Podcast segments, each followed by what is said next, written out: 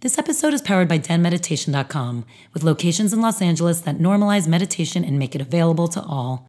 Though meditation is the primary focus, the bigger goal is for people to understand and love themselves, thus creating more harmony in the community at large. To find out more about Den Meditation's teacher training programs, retreats, and all things Den Meditation, go to denmeditation.com.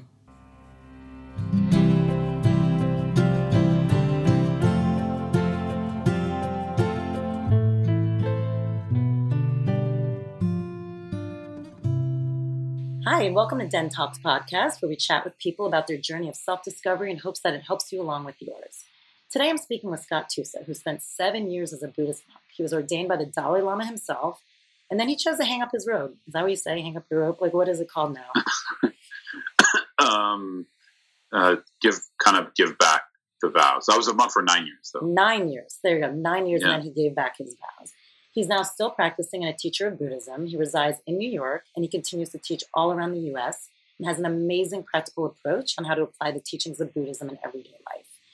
So let's just jump in. But first, I want you guys to remember that at the end, he will leave us with a personal practice, a 10 minute meditation on working skillfully with emotions. All right. I don't even know where to begin with you because there's so much to talk about, which is amazing. But let's start with the fact that you were a monk, which is amazing. And not only that, at age 28, right? Yeah, that's when I when I became a monk. Yeah. I mean, that seems very young to me. So, how how does that even start? Like, where did that like? Where were you originally from? Um, I'm from the Bay Area, from San Mateo. This is like kind of a little town in between Palo Alto and San Francisco.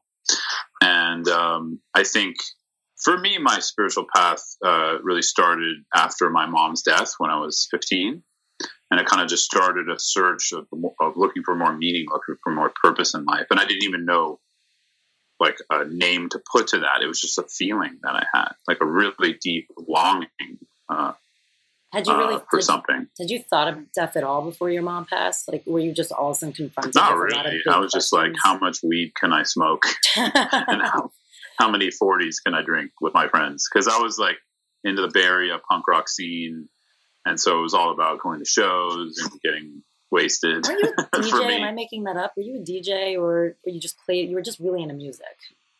Yeah, when I was a teenager, I was more in the punk rock scene. Then later on in my twenties, I got into like dance music a little bit, like electronic dance music, and started making it. Yeah. Right, that I remember because I always found that fascinating. I'm like, I love that you were making like dance music and then you became like, it's just so incongruous to me but I love that. Um, so your mom passed away, and also you were dealing with some bigger questions, and so you started seeking the answers.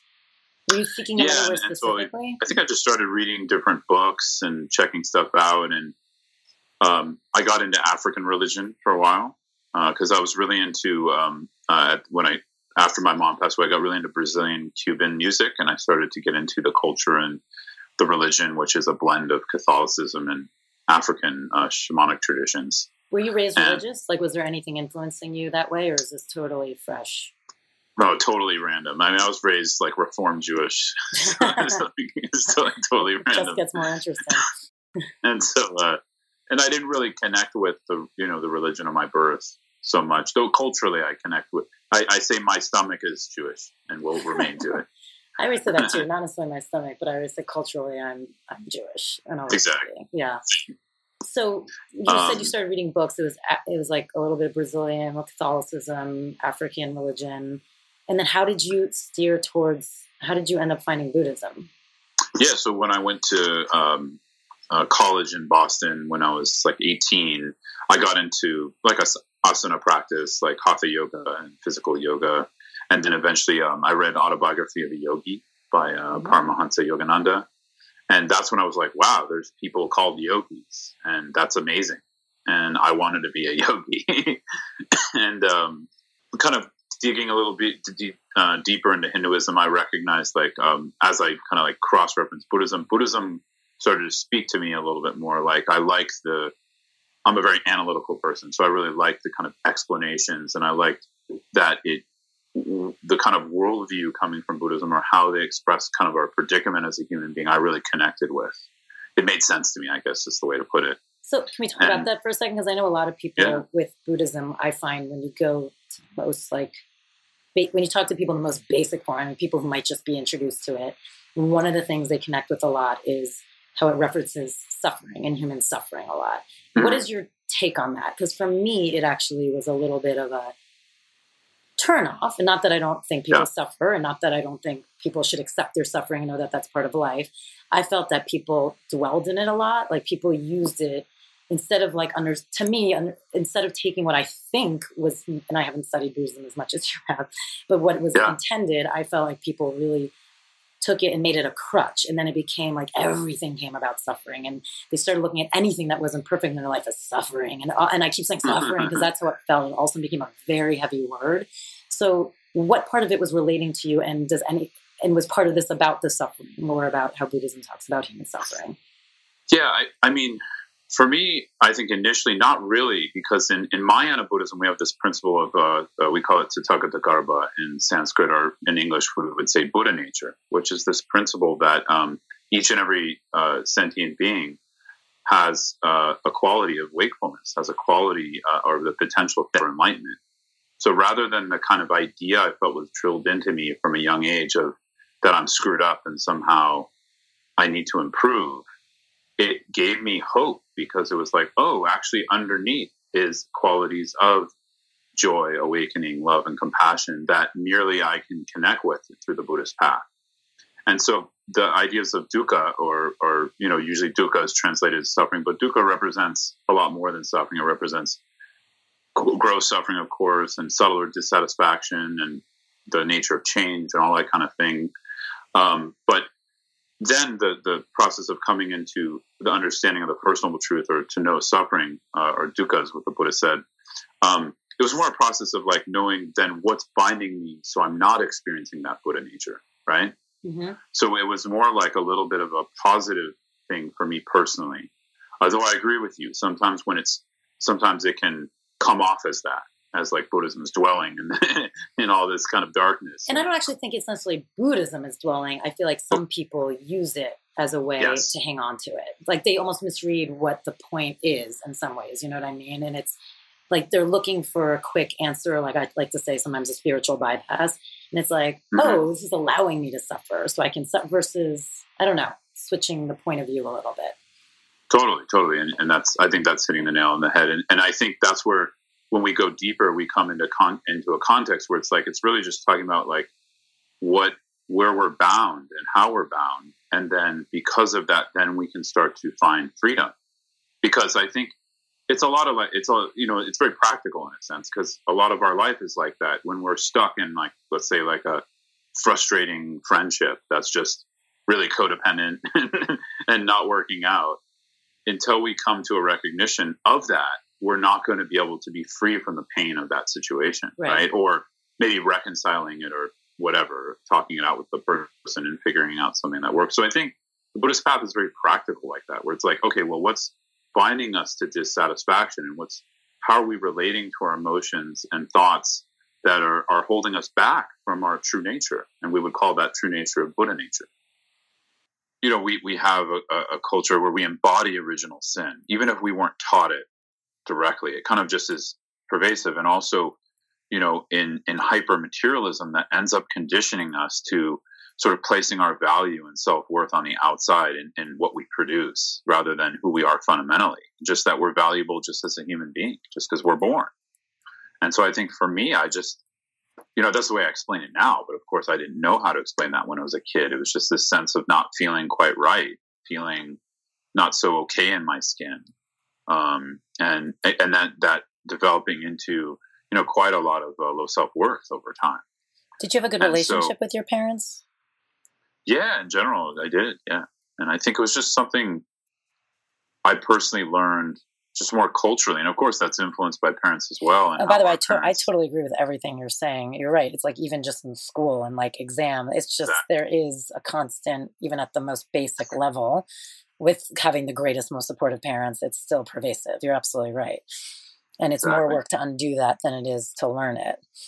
Um, yeah, and Buddhism gave me a context to understand, like, hey, like you're you're you're not fundamentally flawed. You're okay. It's just you you have to uncover that, right? Because it's covered right now by the conditioning and the belief that there's something wrong with me, right? So as you got older, um, and you started studying Buddhism more and were feeling these were you feeling like still in your 20s were you still feeling that kind of terror of like i'm i'm not worthy i'm not enough? Was did buddhism really feel like it was giving you those answers and the clarity?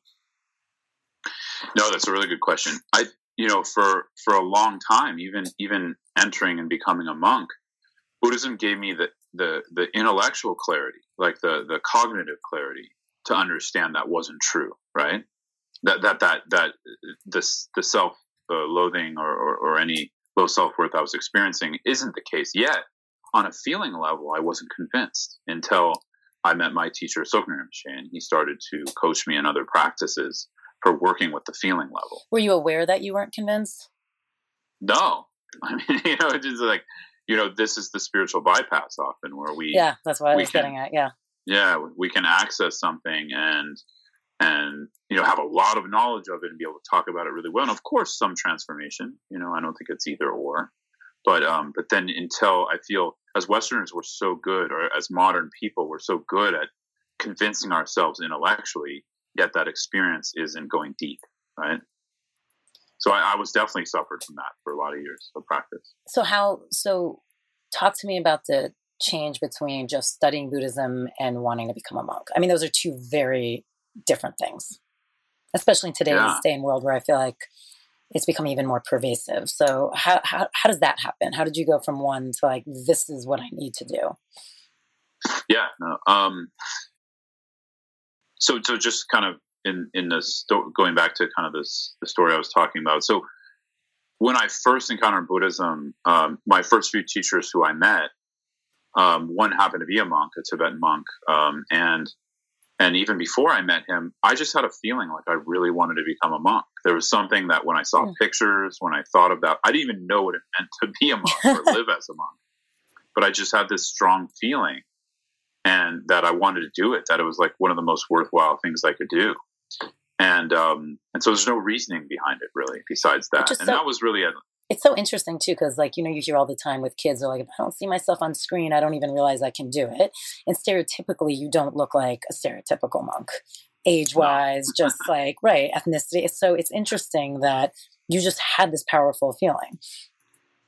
Yeah and that's where you know the only thing i can attribute that to is the buddhist principle of karma where we we create habitual patterns from other uh, from past lives and those those come with us.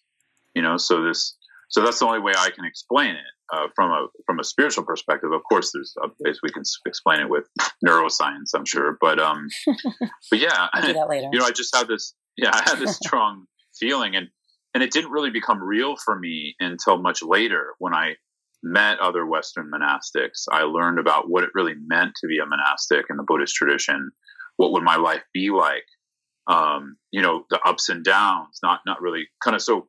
It took some time to kind of pop the fantasy bubble of like, you know, which was really useful for me because then it, it, could enter a little bit more of a down to earth connection when I did it. Although it's still hard, like I still didn't have a clue what, what it was. What was the biggest surprise for you in that like transformation? Like when I actually became a monk. Yeah. Hmm, that's a that's a good question. so, there's so like you were saying, you're just talking about like the fantasy bubble. So then, what's the reality? Yeah. It's like you go in yeah, there, yeah. and even though you probably prepared yourself for like the hard parts, and but what was what were you really like? Holy shit, this I wasn't expecting. I think honestly, like working with sexuality is really hard, um, and and I was expecting it to be challenging, uh, where you just stop having sexual intimacy with people. Uh, I mean, that's what a Buddhist monastic does. Yep. Um, but it was it was really hard in the beginning. Well, no, I'm actually glad you brought it up because I really wanted to talk to you about it because you're, you're again a reminder 28 when you entered. It's not like you're 60 and you're like you know did been there done that. It's like you're in like your prime, and so I can imagine how hard that was. So talk about that yeah. struggle actually, and did you ever were you ever fully okay with that struggle, or is that part of something you struggled with till the end? No, definitely I struggled with till the end. And I think what I learned to do though, and what it became for me was a laboratory. So actually, and th- uh, maybe this is within the surprise that I had to learn over time. I mean, the one of many, but, but interacting with sexuality, it's like, it's the main thing that comes to the front for a lot of people who become uh, monastics because you're working with the mind and the way we we seek happiness right and so uh, the one of the strongest desires or the strongest pulls for us is sexual desire and i'm not saying it's good or bad i'm not right. making a judgment call here it's more in buddhism we're, we're, we're trying to really work with the mind and understand what is binding us and of course, sexuality itself is not binding us, but our relationship to it can often bind us very much, right? I mean, just look at what a lot of our suffering comes from in relationship. It's a lot of that. Thousand percent. But it's interesting what you're saying because doesn't it then beg the question how much of it is primal and just part of yeah, nature? Exactly. And so then in in doing this, h- how would you do that balance? And where, now that you're out of it, what do you yeah. think of having explain a little bit why and i get it it's distracting but at the core if it's something primal and part of who we are naturally why give it up? Yeah i think it's again i don't think it's about giving it up because you don't cease to be a sexual being. I think that was one of the surprises i had where you don't think of a monastic as a sexual being because they're abstaining from it but actually it's just that sexuality transforms and changes. Interesting. And, and, and so like in our modern society, we don't look at it like that because we look at like something where we're stopping our or when we're when we're working with the sexual urges or working with sexuality in a different way than what's the norm, we might view that as oppressive or or uh, limiting, right? Um, you know, when I became a monk, I started to recognize it's actually limiting to let it out all the time, right? Huh. In, in the sense that we we don't learn that way. We don't grow. That's what I meant by it became a laboratory for me of watching my body, watching my experience. And, uh, and then I went through all kinds of phases and ups and downs of that, like meaning phases where uh, there's a lot of openness and, and uh, um, kind of rest and ease in that process. And some just where you're white knuckling it um, and, and so, so yeah, but it, it, it kind of taught me that where I don't think I would have had that experience if I didn't become a monk because we're just constant, you know, we don't have to, we're not saying no here. We're not putting a boundary. And so a lot of the boundaries within Buddhist uh, vows, especially monastic vows, is kind of putting a boundary and then learning from that boundary because that boundary is not like a, a religious dogma saying something's bad. It's more like a boundary to watch your mind and learn about yourself. Right. That's, and, and, such an interesting way of looking at it. And so then what do you feel like you learn most about yourself through that boundary? Uh, that I've got a lot of got a long way to go. Is not what we always learn? I, I guess. Forward. Does when you get ordained by the Dalai Lama, is that in person or is it? How does that work? It's by it's by Skype. No, uh, yeah. So so that's a longer story. So I'll, I'll kind of try to keep it short just for the sake of time. But um, so basically, I was advised by one of my teachers to go take it from the Dalai Lama, and you have to actually like apply. That's what I was going to say. How did you get ordained by the Dalai Lama? Not that you're yeah, not you amazing. apply for it. You have to have two. What did you say? So not that you're not amazing. but I was oh, like, how did you get it? Yeah. Yeah, you have to have um, like letters of recommendation, and you, and it and basically all the Westerners who want to get ordained by the they go through a com- kind of a really small committee who presents that to doc and Canadians, etc. And um, and then I had to fill out an application, two letters of recommendation. Then I had to go to a three week preordination course um, in in Darm- in uh, McLeod Ganj, where the Dalai Lama lives, and that was run by a, a Spanish nun. I mean, she's a Tibetan Buddhist nun, but she's Spanish. And um, and then yeah, and then after we kind of once they cleared us and they thought, okay, this person is okay to get ordained after the course, they kind of check you a little bit. Then, um, yeah, we all went, and it's just you spend a morning there, and uh, there was about 150 people taking ordination with me, uh, all from all over the world: Westerners, Tibetans, Koreans, Chinese, all all different kinds of people, and um, and then it's kind of by mass he kind of gives you know, to the group three at a time. He gives. You basically take the vows. It's not that. It's more like in your heart you're committing to that, and you're kind of repeating some pledges verbally. And but yeah, I was in the room, and then we got to take a picture with him. I was joking with someone today. I have the picture, and it feels like when I look at it now, it looks like the Dalai Lama. We just photoshopped him in there. yeah. And you have like your arm around. So real. Yeah. That's amazing. But uh, yeah, that's kind of the short version of how it how it came about. Yeah. Such an incredible experience. It was. Yeah, it was definitely. It was like a wedding day. I cried for sure. You did? Did you really? of course. It's like it's a Dalai Lama. It's like I don't know. People cry often at his teachings, but you know when you're really close to him like that, and then also it's just moving. It was just the whole thing was moving. One of the most special moments in my life. Can I ask a personal uh, question? So, how was it when you got out the first time you actually could experience it without the boundary? um, let's see. Were you scared? Were you nervous? Were you ravenous? Were you like, what was the? I wasn't this. Was um, it like, um, but you know what I mean? Like, what was? Because I feel like I don't know. I, I gotta be careful with my words here, but um, I would probably say, um, actually, it was fine. I, I was gonna say underwhelmed, but actually, it wasn't underwhelming. It was just like, okay, that's about what I expected. Like, it's not a big deal. It's just like it is what it is. You know, it's not something that has to become like the spoken the, like a very present man. It is what it is. yeah, it's just it's nice and it's a way to share intimacy with with with each other, and I feel that is powerful, mm-hmm. and and it's a powerful way to connect with each other. Yet it's not like it's not everything, and it doesn't have to drive my life, and nor anyone else's. Absolutely. Sure as we mature and we age, we realize that, right? So I think that was a that was an experience because because I had done it at a young age, like become a monk. Um, it's sort of like your your maturity and sexuality stunts a little bit in certain ways, or at least it did for me. And so so I had to learn that uh, by coming back to lay life and realizing, oh yeah, this is like, yeah, it's just another thing, and it's and it can be beautiful in a way to share intimacy and connection, and you, it could also be a way to harm and do a lot of um, uh, uh, experience a lot of pain uh, for oneself or another, right? What was so your? Like, yeah, no, I mean, you can experience a lot of pain for sure.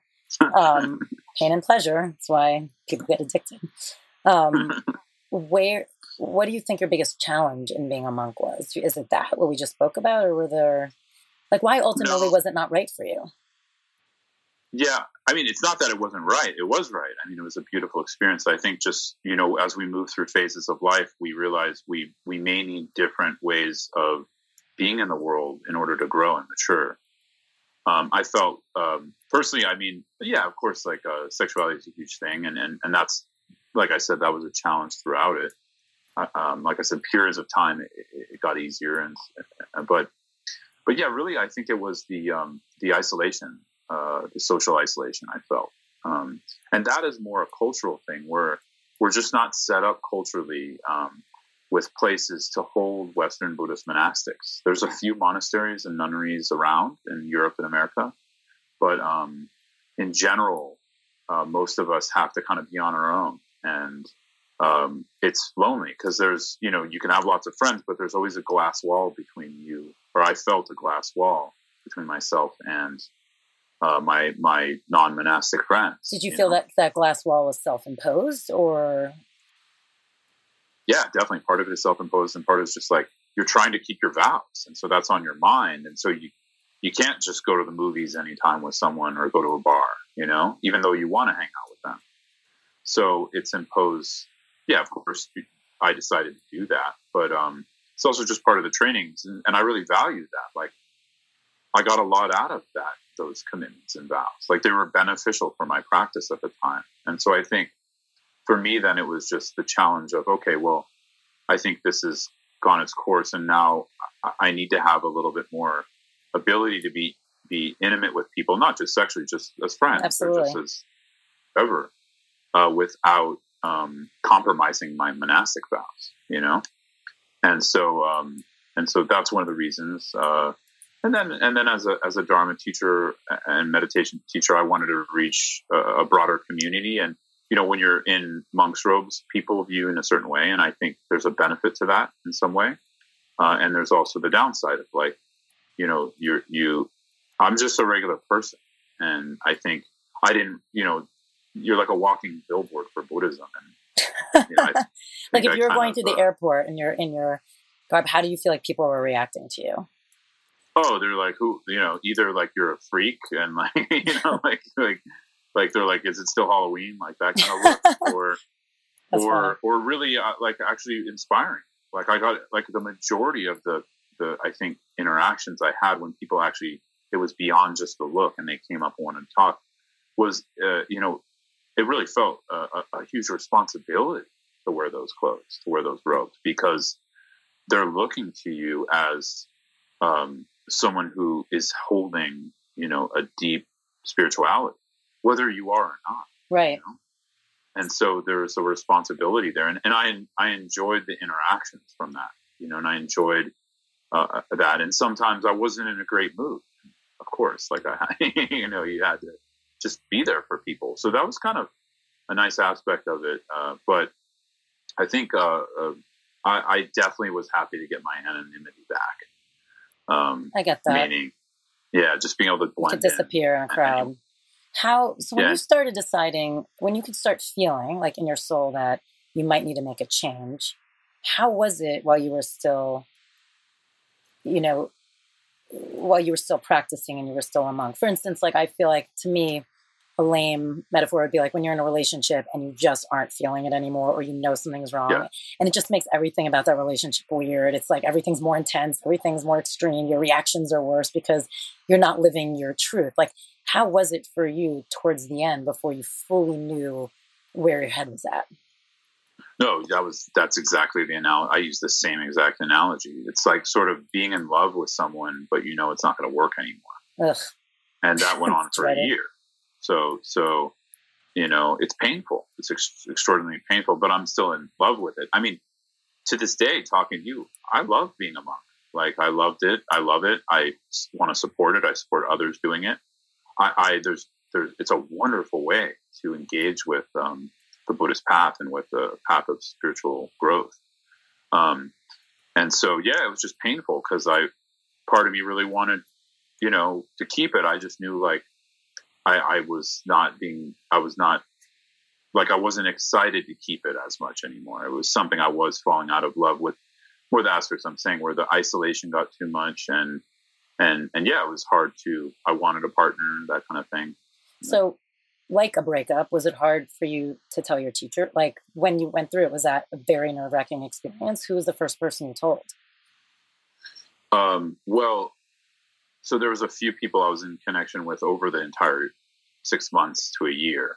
Um, you know, some monastic friends as well as um, my teacher, and so they knew. So it was like a process. It was like, and this is um, something we work through in the monastic system where, where I did have monastic friends, I just didn't live with them. Um, meaning you're supposed to live in monastic community, and that really helps to keep the structure of the vows. And that's what I lacked. I think I would have lasted longer if that would have been the case. And I would have put myself in that kind of situation. So I highly advocate that for people thinking about it. Find a community. Um, but anyways, I had friends, so we'd Skype talk, you know, Skype with other monastic friends or talk to them on the phone, and they were really helpful. And so they knew, and and there's a process of just kind of talking through it, just like you would like a, a good friend about a about a relationship issue. Uh, my teacher, he was just giving me advice. My main teacher throughout it, um, and was super supportive just open. And he didn't put pressure on me. He wanted me to make my own decision, but was also really supportive in giving the kind of pros and cons. And uh, and so yeah, so I felt super supported throughout the whole process. Where I would say a lot of my friends who also had to give back their vows maybe weren't as supportive. So I feel pretty fortunate in that way of, of having the support. So identity wise, like how hard is that? Like when you left, did you I mean, I know so much of your mm-hmm. journey and being part of there is about truly knowing who you are. But when you left, did you struggle with identity? Oh man, I think I struggled with identity more as a monastic. Ah, and, interesting. And so, yeah, because of this identity, because I went through phases. So, right.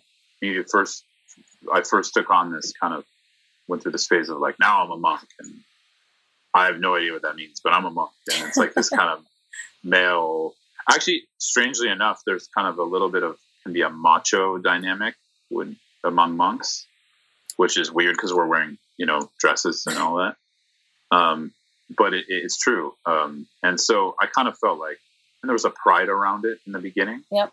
And then that kind of popped about uh, four or five years in, and and it and it really helped when it popped because then I realized I'm just using this as a uh, spiritual practice, um, and so it doesn't have to be a whole persona and identity. And so that was there was a benefit to that because it allowed me more freedom in my own inner practice and meditation to work with identity and undoing what, how identity binds us a lot of the time. Um, but also it um, it uh, it kind of was the beginning of the end, where then it was like, well, why do I stay a monk? You see what I'm saying? But I mean, it's so and interesting so, how so many people use what they intensely believe as like a costume or a cover up versus digging in and doing like the real work. It, it's fascinating that you, even within being a monk, went through that same kind of identity crisis. Exactly, and I think it's kind of a necessary. I don't know. I don't know for other people, but but for me, I think it was like a necessary process to kind of you you take on another identity. They deliberately do that because you're kind of you're giving up your old identity you change your name, you shave your head, you change your appearance, you take on, you put on new clothes, and then, and then there's a big part of that. But it's not to then take on a pride.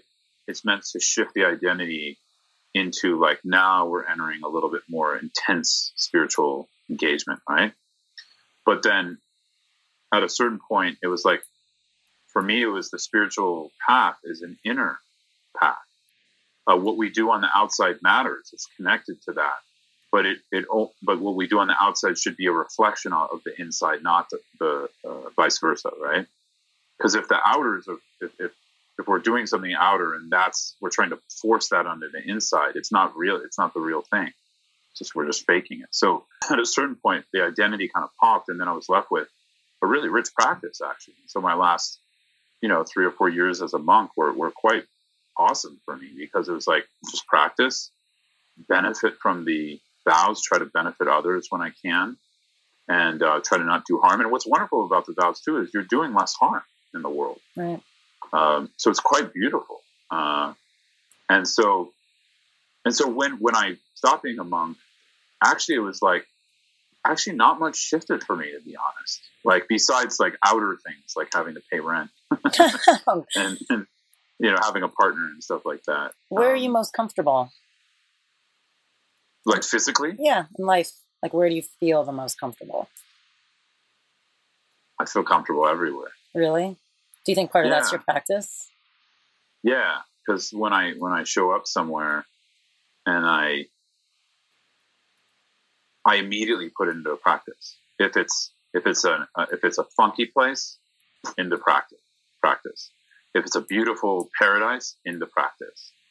If it's the New York subway, in the practice. If it's the beach in Santa Monica, in the practice. And that for me is like one of the one of the major points of being a practitioner is we have to treat every moment as a moment to practice. Can that practice is not singular. Can you talk a little bit about that, like for people who don't fully understand how you're yeah. referring to? Because, for instance, like in a very in, in some ways someone might be like but practice what if you're with someone? Are you then not in the present moment? But you're actually talking about how to be in the present moment correct? So like can exactly. you talk a little bit what that means from your point of view of like you go into practice everywhere you go?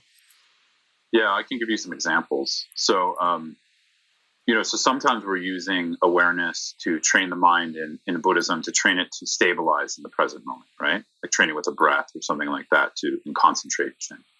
But we're only doing that as a tool for that awareness to be strong enough that we then can engage in practices growing our compassionate, our unconditional compassionate heart, or unconditional loving heart, uh, growing capacities of insight and inner wisdom of trying to see really like what is true uh, within within my experience, uh, within our experience. And so, you know, a sweaty New York day, and and I'm on the subway and I'm uncomfortable, and just practicing with that that feeling of uncomfort. You know, like I'm uncomfortable. I don't want to be there.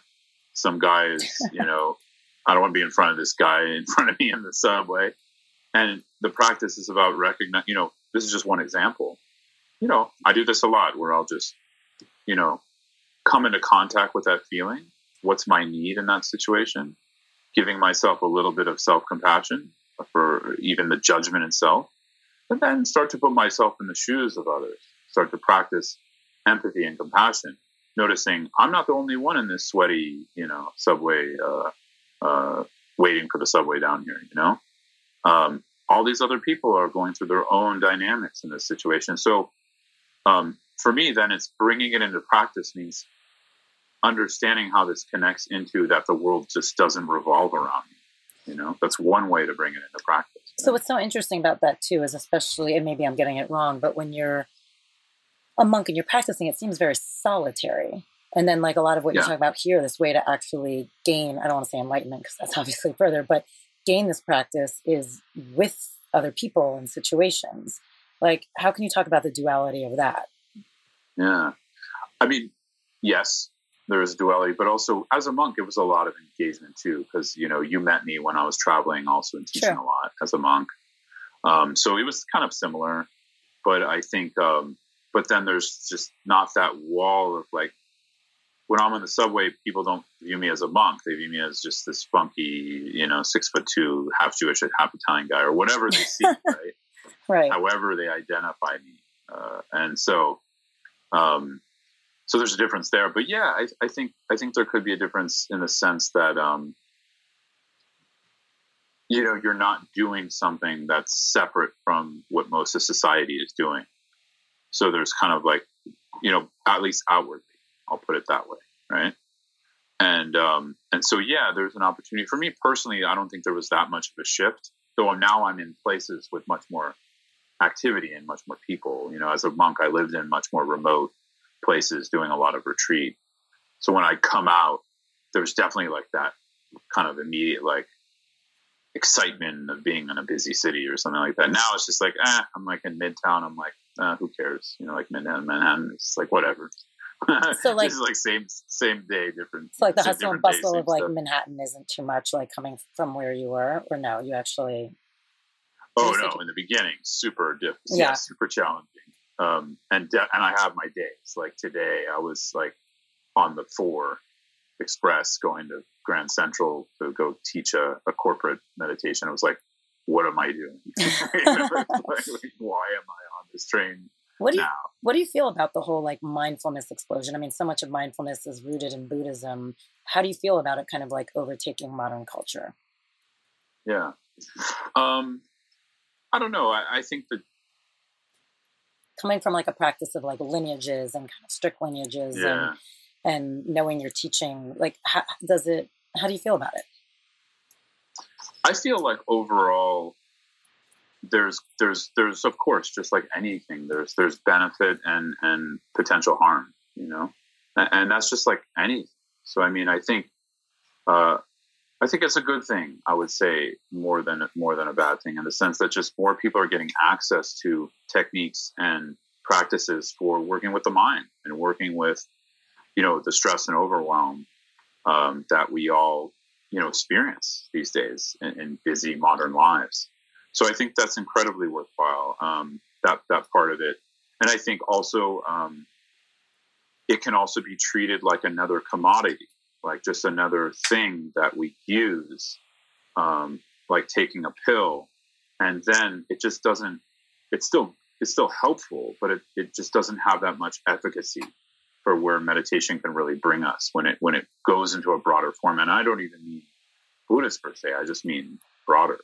Right. Um, and so you know now there's talk about mindfulness and how those affect ethics, and you know talk about how not just mindfulness, but mindfulness and then compassion. So I don't know. I think overall it's a good thing, but just like anything we put out there these days, when it's when it's put into the machine of neoliberal capitalism, it, it functions within that machine.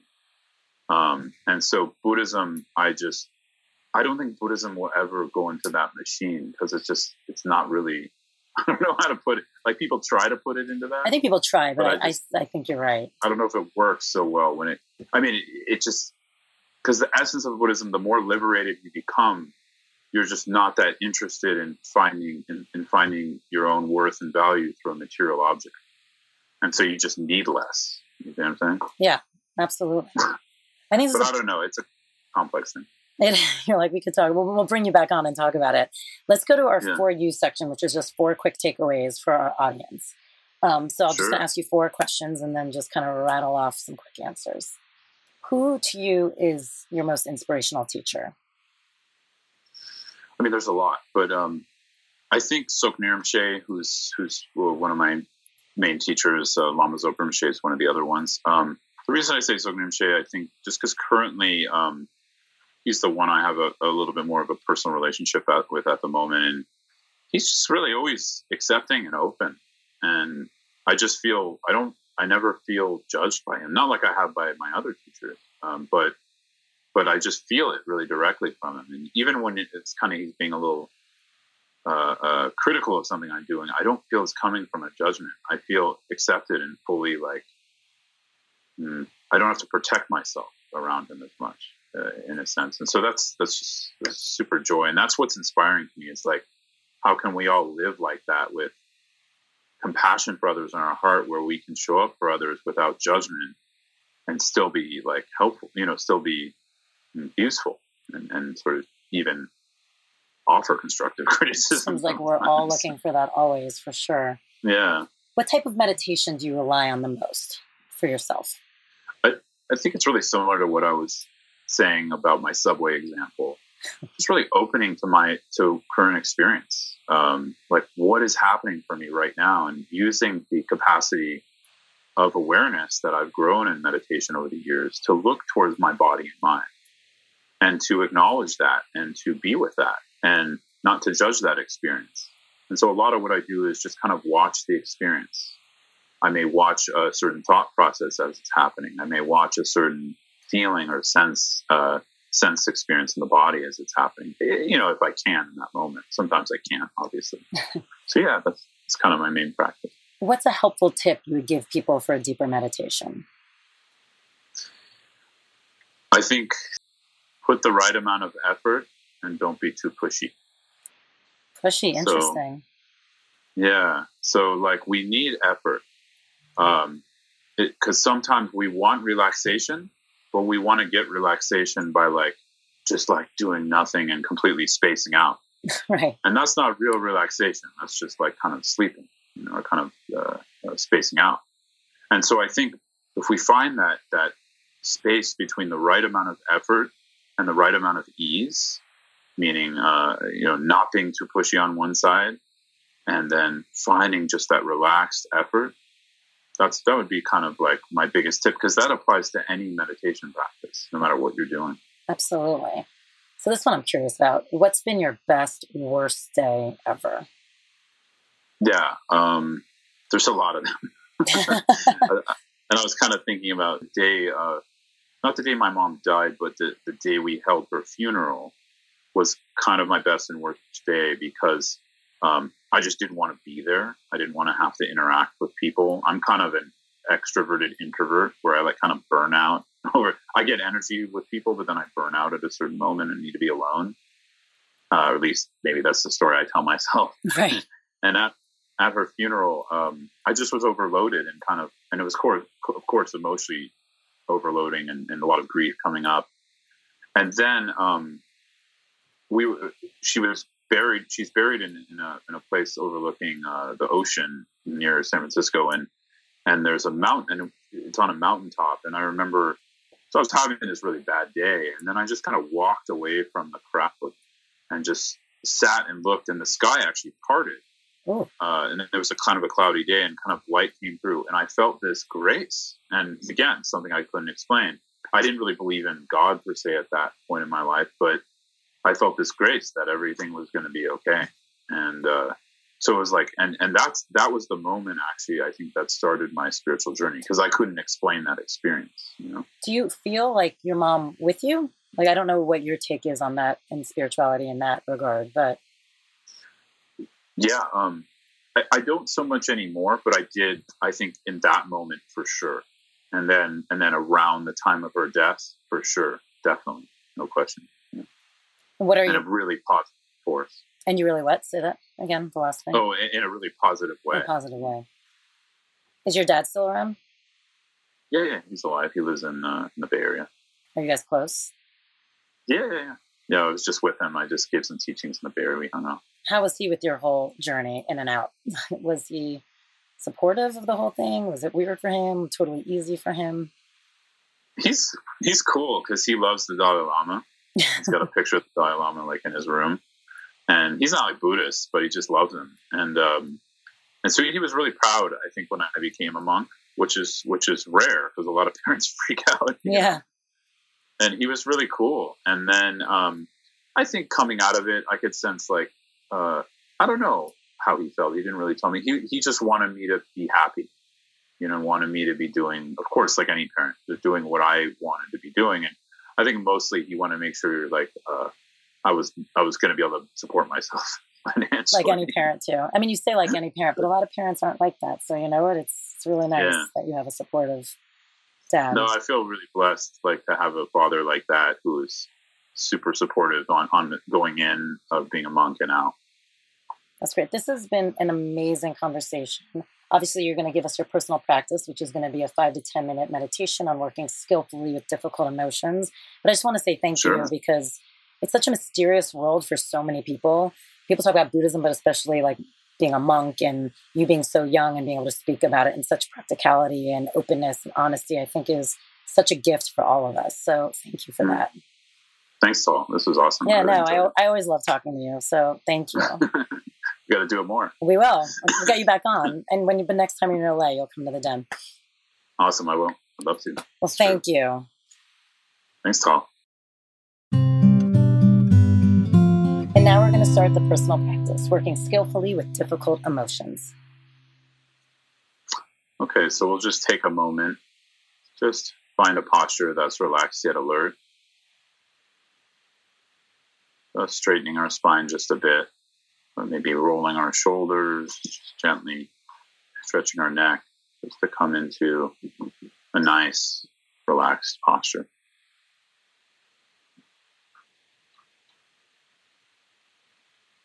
And taking in a few deep breaths through the nose. Just letting the breath soothe the nervous system. Just preparing our body and mind for the practice.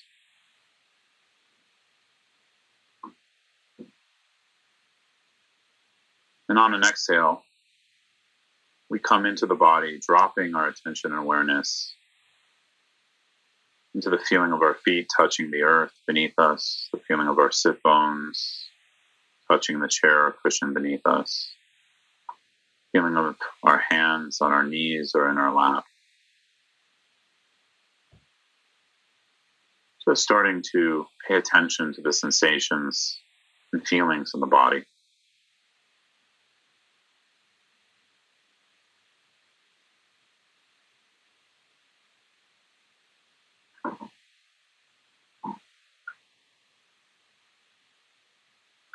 From here, just inviting you to become aware of any emotions, moods, or just sensations that are up for you right now.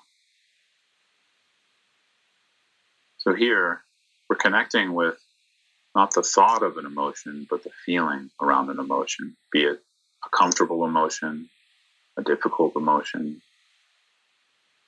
or, of course, if something's just pleasant for you right now or neutral, that's fine too.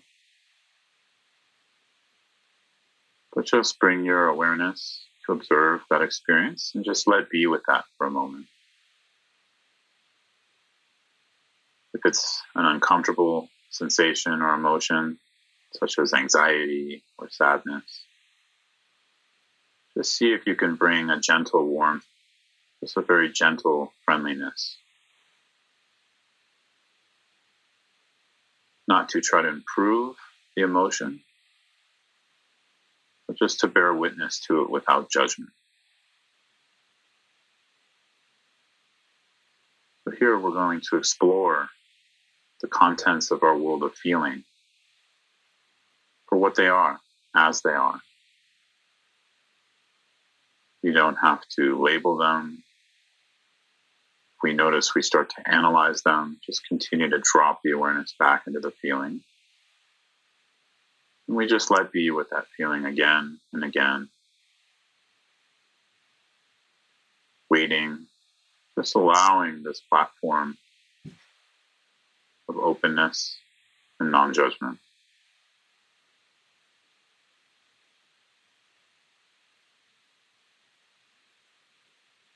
So, here, as we let be, letting be doesn't mean we bring in something from the outside or some other kind of feeling to replace the one that we're experiencing now. Letting be means we actually feel it as it is, become aware, and wait with it.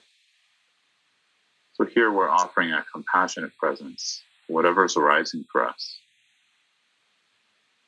a willingness to be with something that might be a little bit uncomfortable, not because we're trying to punish ourselves or just make ourselves feel something uncomfortable, but because often when we push something away, or when we feel something that's uncomfortable and we push it away,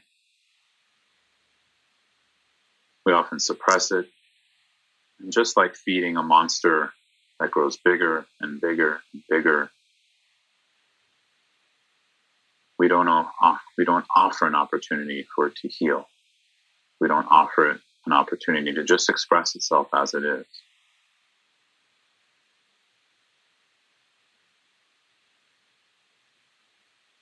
So here we're just bearing witness in this space, not suppressing on one side, but also we're not being completely hijacked by the experience because we're becoming aware of it.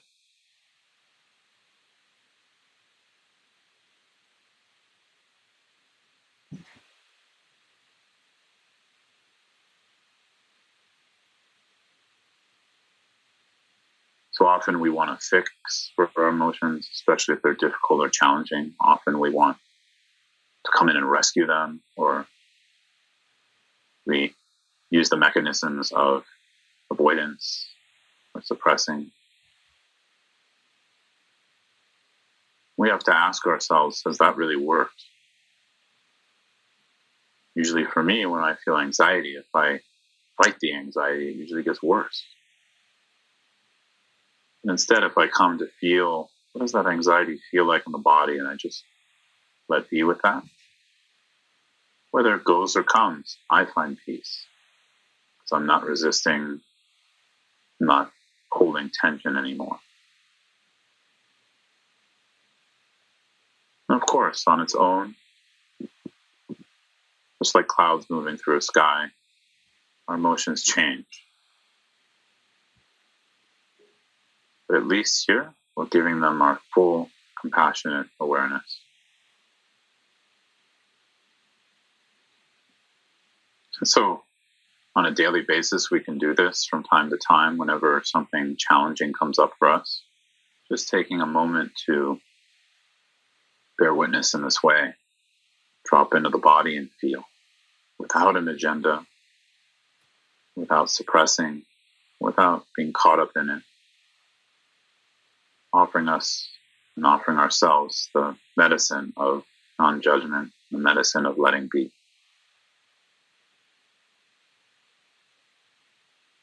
But for now,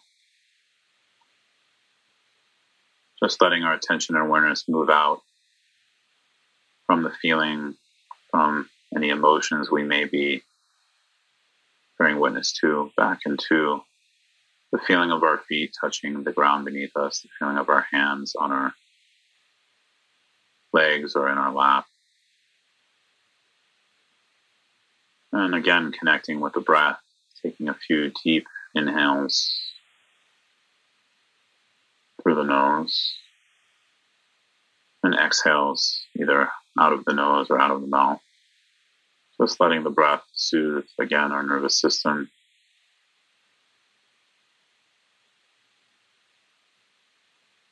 And on an exhale, just gently opening our eyes, coming back into the room, just noticing any shifts that may have happened for ourselves, staying with the body, and really bringing that into our day.